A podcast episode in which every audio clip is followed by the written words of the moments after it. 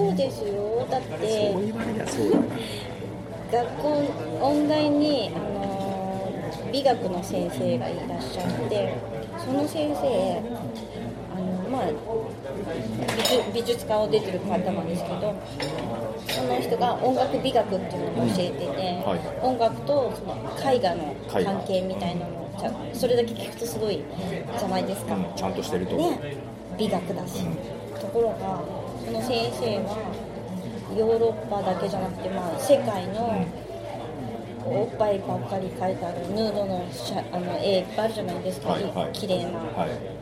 セザンヌとか、うん、あれの胸のとこばっかり研究してる人なんです。先生ですよね。先生すごい有名な人で、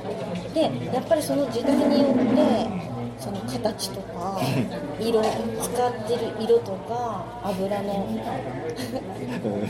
いやマジ美学なんですよ。なんでそこにフォーカスしたかな。なるほど。でもそでも反対に彫刻家の知り合いの人は、うん、男性の人ばかりを、うんうんうん、あの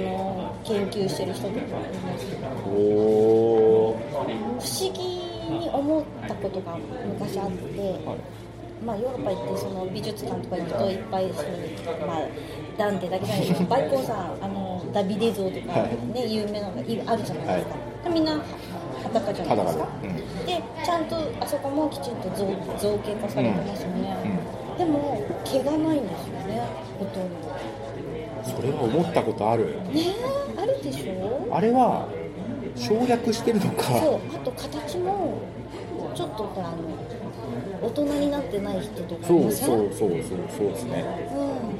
ん、でそれだとあれは本当にそうなのか。でもやっぱり割礼があったとかないとかそういう歴史的なことが関係してくるから、はいはいはい、それってすごくやらしいことじゃなくて、うん、大事な、うん、そのことを知ることにつながるので、うん、でそういうのをずっとこう聞かされてるとななんだろう別にすごい環境だねやっぱりね。で、で、でも美しいことが美しいって言ったらいいんだけど、うん、けど面白いとは思う。面白いと思うんですよね、うん、あんまりまあだって隠すことじゃないっていやらしいよりもなんか面白い、うん、でもそれを知ると例えばいろんな時代のいろんなものを見たときに、うん、あ、なんかあこういう色の使い方をしてるんだとか見るところが変わってくる。見るとこ変わる